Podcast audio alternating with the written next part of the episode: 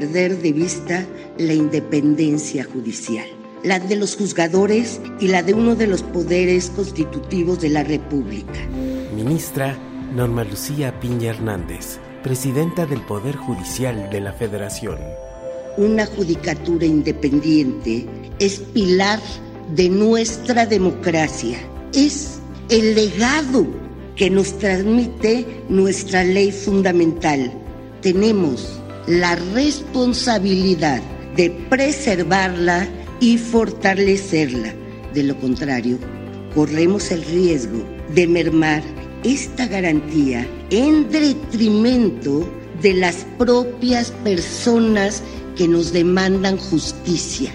La independencia judicial no es un privilegio de los jueces, es el principio que garantiza una adecuada impartición de justicia para hacer efectivas las libertades y la igualdad de las y los mexicanos. La independencia judicial es la principal garantía de imparcialidad del Poder Judicial, siempre en beneficio de la sociedad.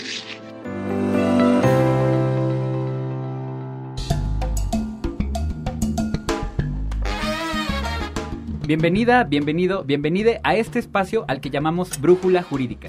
Aquí platicamos, cuestionamos y juntos aprendemos acerca de grandes temas para repensar el derecho, tratando de acercar los temas jurídicos a más personas y al mismo tiempo para tratar de imaginar la justicia que queremos. Este espacio es muy importante porque, como ustedes saben, nosotros tratamos de invitar a organizaciones de la sociedad civil muy diversas. El día de hoy nos acompaña México Alúa. Hoy vamos a hablar de un tema muy controversial, muy importante, pero sobre todo muy complejo y creo que debemos poner los puntos sobre las CIS cuando hablamos sobre independencia judicial. Gibran Chávez, conductor de Brújula Jurídica. ¿A qué le llamamos independencia judicial? ¿Qué es lo que implica? ¿Hacia dónde tenemos que caminar o hacia dónde tendríamos que estar analizando este concepto tan extraño que de repente decimos, ah, es que los jueces tal vez este, deben tener independencia judicial? ¿Por qué? ¿A qué nos estamos refiriendo? La independencia judicial justamente es algo que es un concepto bastante abstracto. Lawrence Panty, coordinadora de transparencia en la justicia de México Evalúa. Y para hacerlo este, más fácil de entender, creo que es importante decir que en realidad es una garantía, pero no, como bien lo decía este, pues la ministra presidenta en la introducción que pusieron, que me parece muy eh, acertada, y me gustó mucho cuando la escuché en su momento, este, no es una garantía tanto para los juzgadores, sino más bien para los ciudadanos y las ciudadanas en México.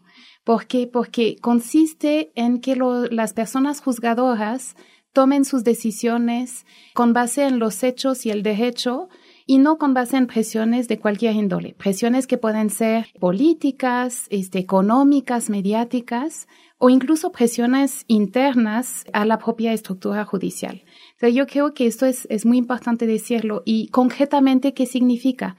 Significa que si una persona enfrenta un juicio, por ejemplo, no sé, enfrentarte a un divorcio, ¿no? Este, no, no quisiera nadie llegar a esto, pero eh, si, si llegas a este punto, Ponte que tú estás casado con este una persona que tiene vínculos con este pues un partido político. Okay. Y tú quieres este al final que tu divorcio se base en pues la relación que han tenido las eh, situaciones, los bienes, ¿no? Dividirlos y que la custodia de los niños, si es que hay niños, se decida con base en esto y no con base en el hecho de que tu pareja era el hijo de tal político, por ejemplo. ¿No? Entonces, concretamente, la independencia judicial nos permite que eh, las decisiones que tome el juzgado o la juzgadora sean completamente imparciales. O yo creo que este es un punto de partida. Ay, es que cuando ya le pones nombre y apellido a esas situaciones, entonces ya la cosa va cambiando, ¿no? Ya, o sea, como que hacia allá queríamos guiar la discusión del día de hoy, ¿no? O sea, sabemos cuál es el lugar común, cuál es la discusión que actualmente estamos llevando en, eh, pues en la opinión pública, ¿no? Pero justamente una de las tareas que nos hemos puesto en este programa, que tengamos el objetivo de como repensar estos conceptos que de repente son muy complejos, pero tenemos que ir aterrizando, ¿no? Y tenemos que ir nombrando. En episodios pasados platicábamos el derecho muy abstracto y el litigio estratégico y vemos como de repente es fundamental humanizar el derecho. Y en esa humanización del derecho, pues de repente vemos como que cualquier cosa que llega a un juzgado es un conflicto. Estamos hablando de un conflicto. Y el conflicto no es nada más como de estamos a favor, estamos en contra. O sea, estamos hablando de personas, de seres humanos, de, de vidas, ¿no? Entonces ahí es cuando cambia la cosa y cuando la independencia judicial toma como un papel mucho más relevante directo en la vida de las personas creo que una de las grandes partes de la independencia judicial es que ética e independencia judicial van eh, juntos de la mano. O sea, si no, no podemos tener una sin la otra, ¿no? Claro, y si me permiten decir, este, esto es muy importante porque se piensa muchas veces en la independencia judicial en términos de garantías que pueden permitir a los juzgadores realizar su trabajo de la manera que hemos dicho, imparcial, ¿no? Pero en realidad es bien importante también en realidad es también una, un elemento intrínseco de las personas juzgadoras que tienen que tener. O sea, no es, o sea, no cualquier persona a lo mejor puede ser independiente. Y entonces por eso los procesos de designación también de los juzgadores y las juzgadoras son bien importantes y quizás a, esto lleguemos en algún momento. Sí, no, de hecho para allá vamos porque querías agregar algo, adelante. No, pues justo ya le dio en el clavo Lorenz porque a partir del concepto que ella ya nos dio podemos hablar de algunos elementos o factores, ¿no? que van integrando esta independencia judicial, como desmenuzarla. ¿no? Adriana Aguilar, investigadora de México Evalúa vamos a ponernos un poquito técnicas y a hablar de, algunas instancias que han dado, han aportado este, datos sobre qué es la independencia judicial. Tenemos a la Comisión Interamericana de Derechos Humanos, a la Relatoría Especial de Naciones Unidas sobre la independencia de magistrados y abogados, que han definido cuáles son estos elementos. El primero, pues, es lo que acaba de mencionar Lorenz, la garantía de un adecuado nombramiento y promoción. Aquí hablamos de la existencia de mecanismos de selección claros, transparentes, basados en criterios objetivos que garanticen que las personas que llegan a estos puestos para tomar decisiones sobre la vida de alguien tengan, sean idóneas y tengan la integridad necesaria para desarrollar su labor. Este es un elemento esencial de la independencia judicial porque es difícil que una persona, por ejemplo, elegida a través de mecanismos políticos, logre proteger su función de injerencias indebidas, ¿no? A veces como que se tiene esa percepción de que se le debe algo a alguien o a un órgano que te eligió. Entonces, en la medida en que los procesos sean objetivos, incluso el órgano que realiza estas designaciones sea independiente, pues eso garantiza o contribuye a, garantizar que quienes imparten justicias sobre casos que impactan nuestra vida, pues sean los más idóneos. Otro es la garantía del juez competente, eh, que no haya eh, tribunales ex post facto, se llama, o sea, tribunales a modo, o sea, que ocurre un hecho y hay, creo un tribunal especial para este caso, o sea, no, sino que ya exista, haya un tribunal previamente establecido. También las garantías de estabilidad e inamovilidad en el cargo, o sea, ¿a qué nos referimos con esto? Y estas ya son garantías sí para las personas juzgadoras, pero justamente para que puedan desarrollar su labor de la mejor manera. Cuando hablamos de inamovilidad, no nos referimos a cargos vitalicios, así, hay alguien ya llegó a un cargo, tiene inamovilidad y ahí hasta la muerte, no o sea, sino más bien que tengan una temporalidad específica y que en caso de que esta persona sea destituida, que esta destitución se haya llevado a cabo a partir de un procedimiento que eh, garantizó sus derechos. Y con parámetros muy claramente establecidos, ¿no? O sea, si tú cumples con esta normativa o incurres en actos de corrupción, pues si te van a iniciar un procedimiento pues apegado a la ley. Exacto, o sea, sí, no hay como una cuestión de que sean intocables, pero que sí se les garantice un debido proceso. La otra es garantías en las condiciones en el ejercicio del cargo. Aquí hablamos de remuneración, los salarios que ganan las personas que ocupan cargos en el Poder Judicial sea adecuada y que no disminuya, que tengan capacitación, que haya suficientes personas, recursos humanos y técnicos, ¿no? Que eso es algo bien difícil y casi imposible encontrar en el país. O sea, hay mucho trabajo y pocas personas para realizarlo. Seguridad y protección, y aquí les compartimos, vamos a publicar un informe sobre, sobre seguridad y protección de personas juzgadoras hablamos de jueces, juezas, magistrados y magistradas, pero también de un personal del que casi nunca se habla y que son las personas actuarias, notificadoras, ejecutoras, que son las que van a las casas y que se enfrentan a las reacciones que tienen las personas a las que van a notificar o a las cuales van a hacer diligencias y al contexto de violencia que pues que desafortunadamente sabemos que es creciente en el país. Entonces, sobre esto vamos a publicar algo a fin de año, eh, también libertad de asociación, de expresión, de separación del cargo y régimen disciplinario, también el presupuesto del Poder Judicial, o sea, que sea suficiente y oportuno, que la asignación de los casos sea bajo criterios objetivos y predefinidos. Y la última es que existe una investigación de denuncias de injerencia indebida, que es un punto que a mí me encanta porque le da al clavo de esta mala interpretación que se ha hecho sobre lo que es la independencia judicial, lo que mencionaba Lorenz de que las personas juzgadoras son intocables. Aquí quien pone sobre la mesa este tema es la Relatoría Especial de Naciones Unidas y lo que dice es que, bueno, si existen denuncias de injerencias indebidas, estas deben ser investigadas, respetando obviamente el debido proceso de esta persona, pero en este punto lo que es importante es que las personas accedamos a la justicia. Entonces, la independencia judicial pues es un principio cuyo objetivo es generar condiciones para que el Poder Judicial cuente con herramientas y un entorno adecuado para ejercer su labor de impartir justicia y en beneficio de quienes, pues de nosotras y de nosotros. Completamente.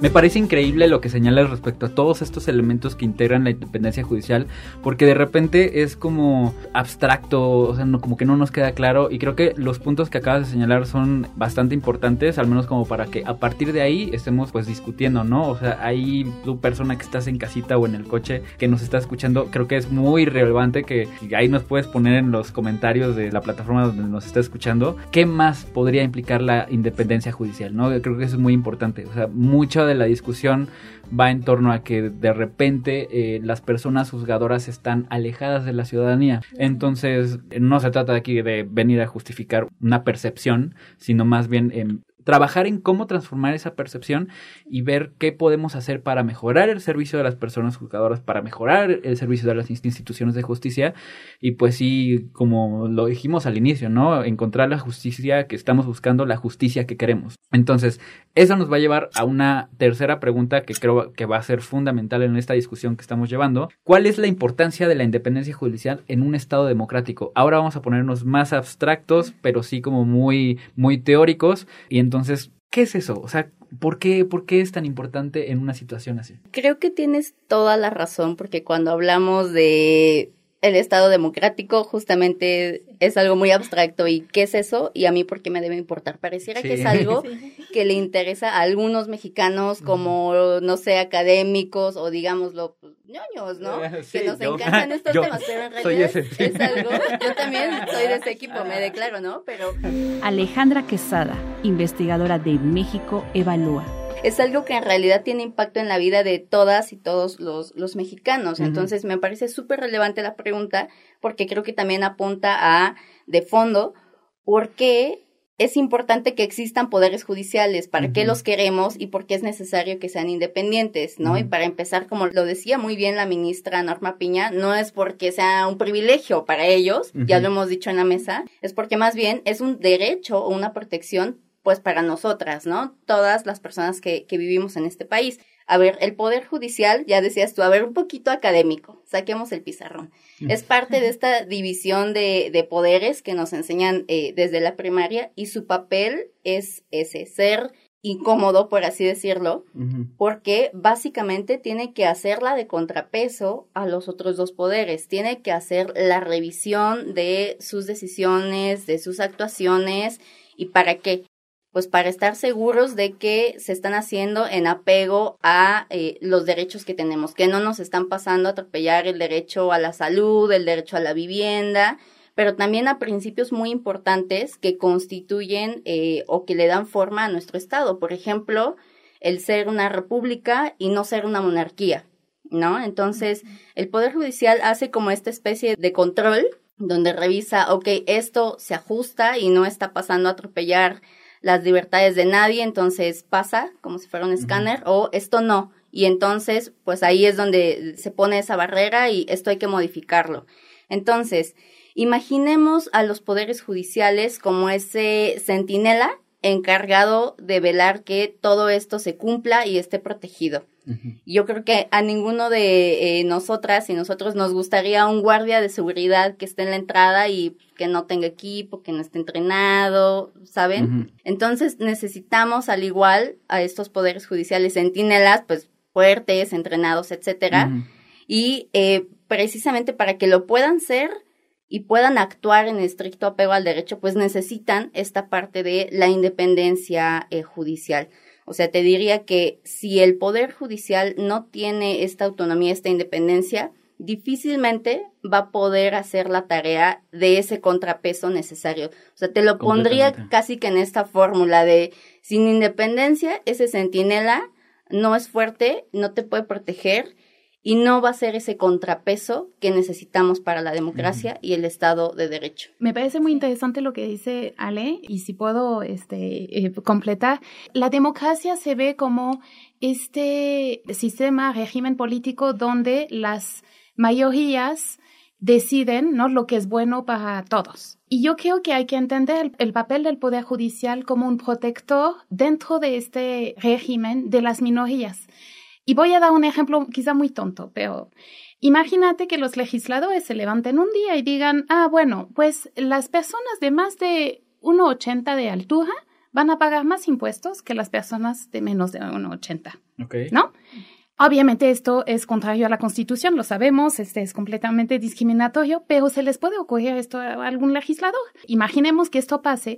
El papel del Poder Judicial es precisamente de, pues, velar que esto no se aplique. Es una especie de árbitro, como lo dice, bueno, eh, para utilizar otra metáfora, pero alguna especie de árbitro de centinela, como lo decía Ale, este que nos permite checar que si se le ocurre alguna cosa de esta naturaleza que en realidad podría ser este, pues, a lo mejor la mayoría de los mexicanos, como son de menos de 1,80, no lo sé, pero supongo, podrían decir, ah, sí, estamos de acuerdo, pero sería claramente, pues, discriminatorio, ¿no?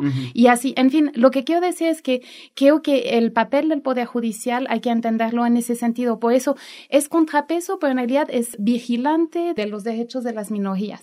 De hecho, por eso también es muy importante, paréntesis, porque es una cosa que está sobre la mesa, una propuesta que ha hecho el presidente de que sean nombrados por voto popular los eh, juzgadores federales y los ministros este, en este país.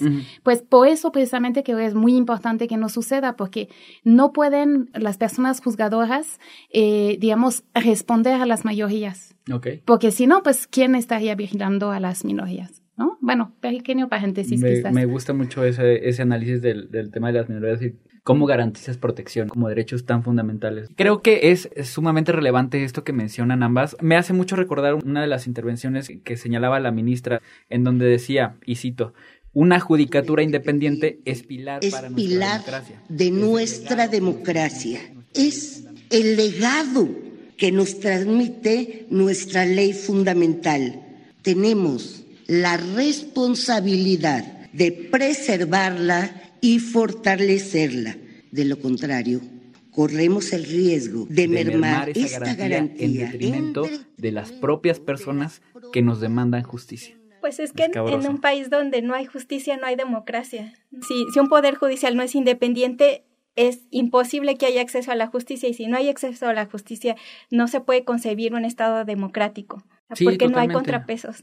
Hay procesos políticos e históricos que nos hacen como sociedad decir necesitamos un sistema o un Estado que integre contrapesos, ¿no? Y que sean contrapesos fuertes, que se crean órganos autónomos, que el poder judicial se fortalece. Y ahí me gustaría mucho destacar como cuál es el papel, y eh, vamos a pasar como a una pregunta como muchísimo más concreta para justamente poner los puntos sobre la silla cuál es el papel del Consejo de la Judicatura Federal, ahí cómo se integra, o sea, cuál sería, e, en este tema de tratar de garantizar la independencia judicial, cuál es el papel que juega esa institución para que nos, quede claro a todos, a todas, qué es ese Consejo de la Judicatura Federal, cuál es su papel en la independencia judicial.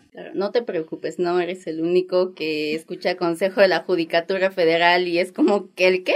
Híjole, te diría que es la mente maestra del cuarto de máquinas de los poderes judiciales. Gran referencia. O sea, para que esa maquinaria gigante llamada Poder Judicial funcione, precisamente en el detrás de cámaras está el Consejo haciendo que, o sea, encargándose de toda la administración, de sus recursos financieros, de sus recursos materiales, de la carrera judicial, es decir, de nombrar a su personal idóneo, evaluarlos, todo este funcionamiento para que del lado jurisdiccional se encarguen de concentrarse en las resoluciones, ¿no?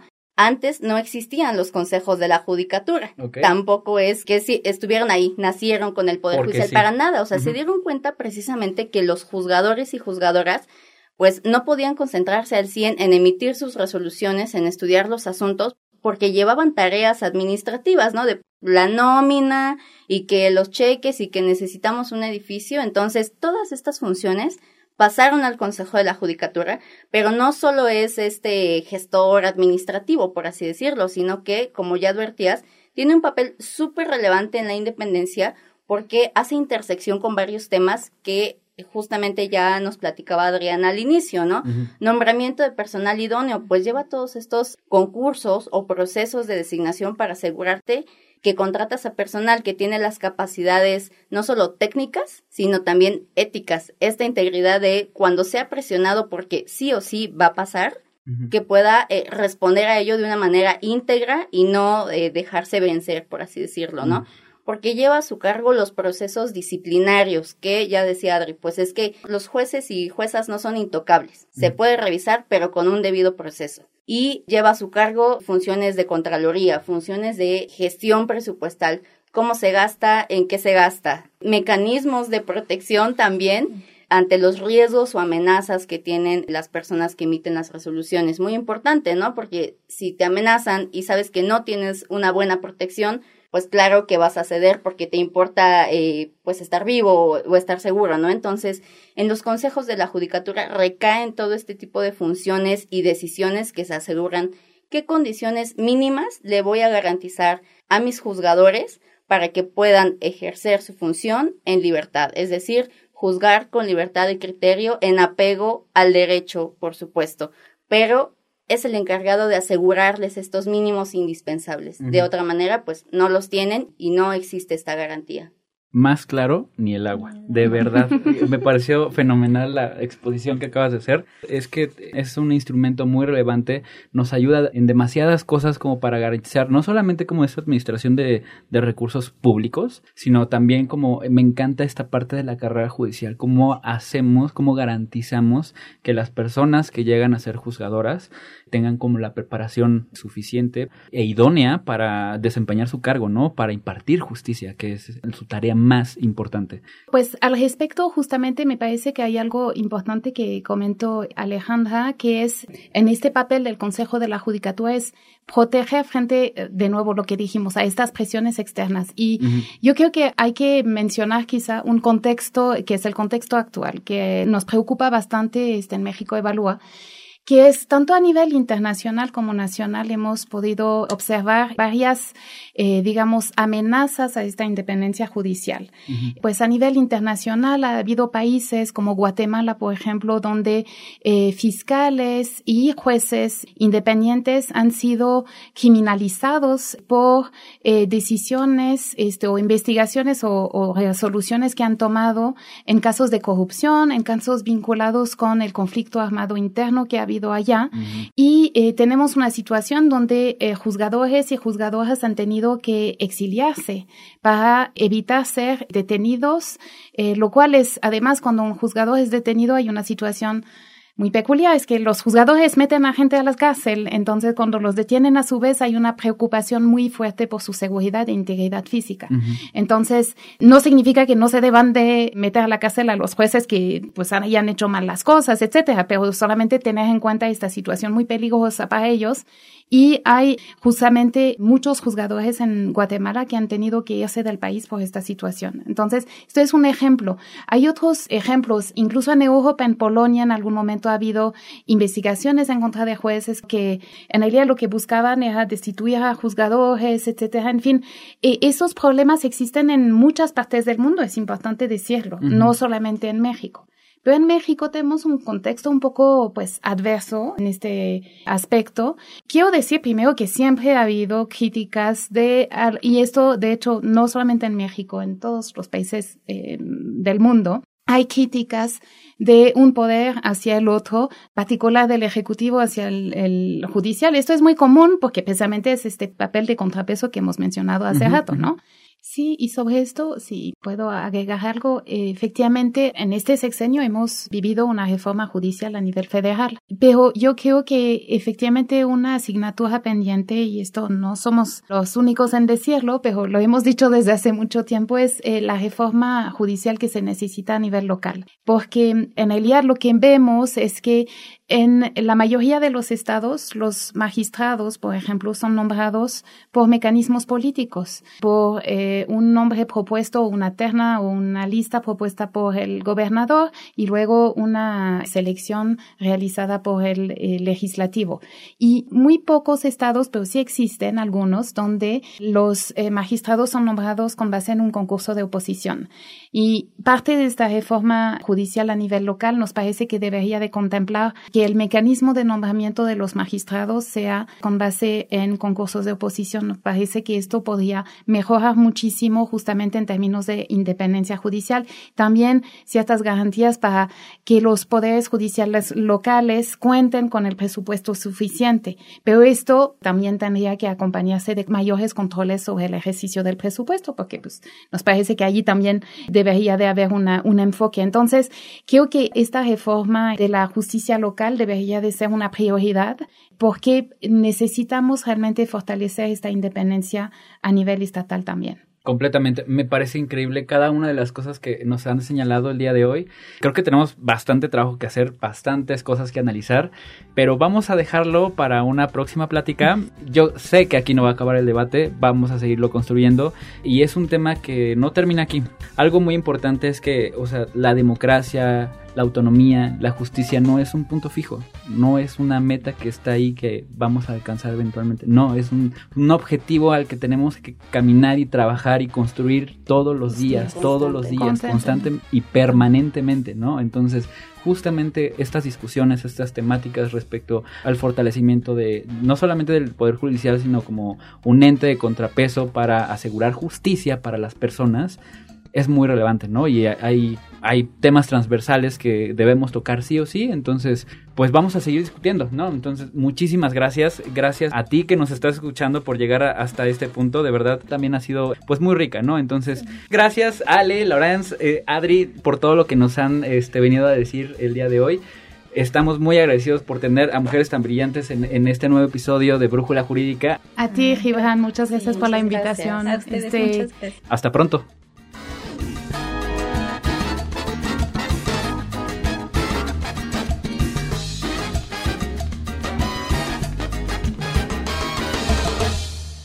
A saber, la red sonora de la Corte presentó.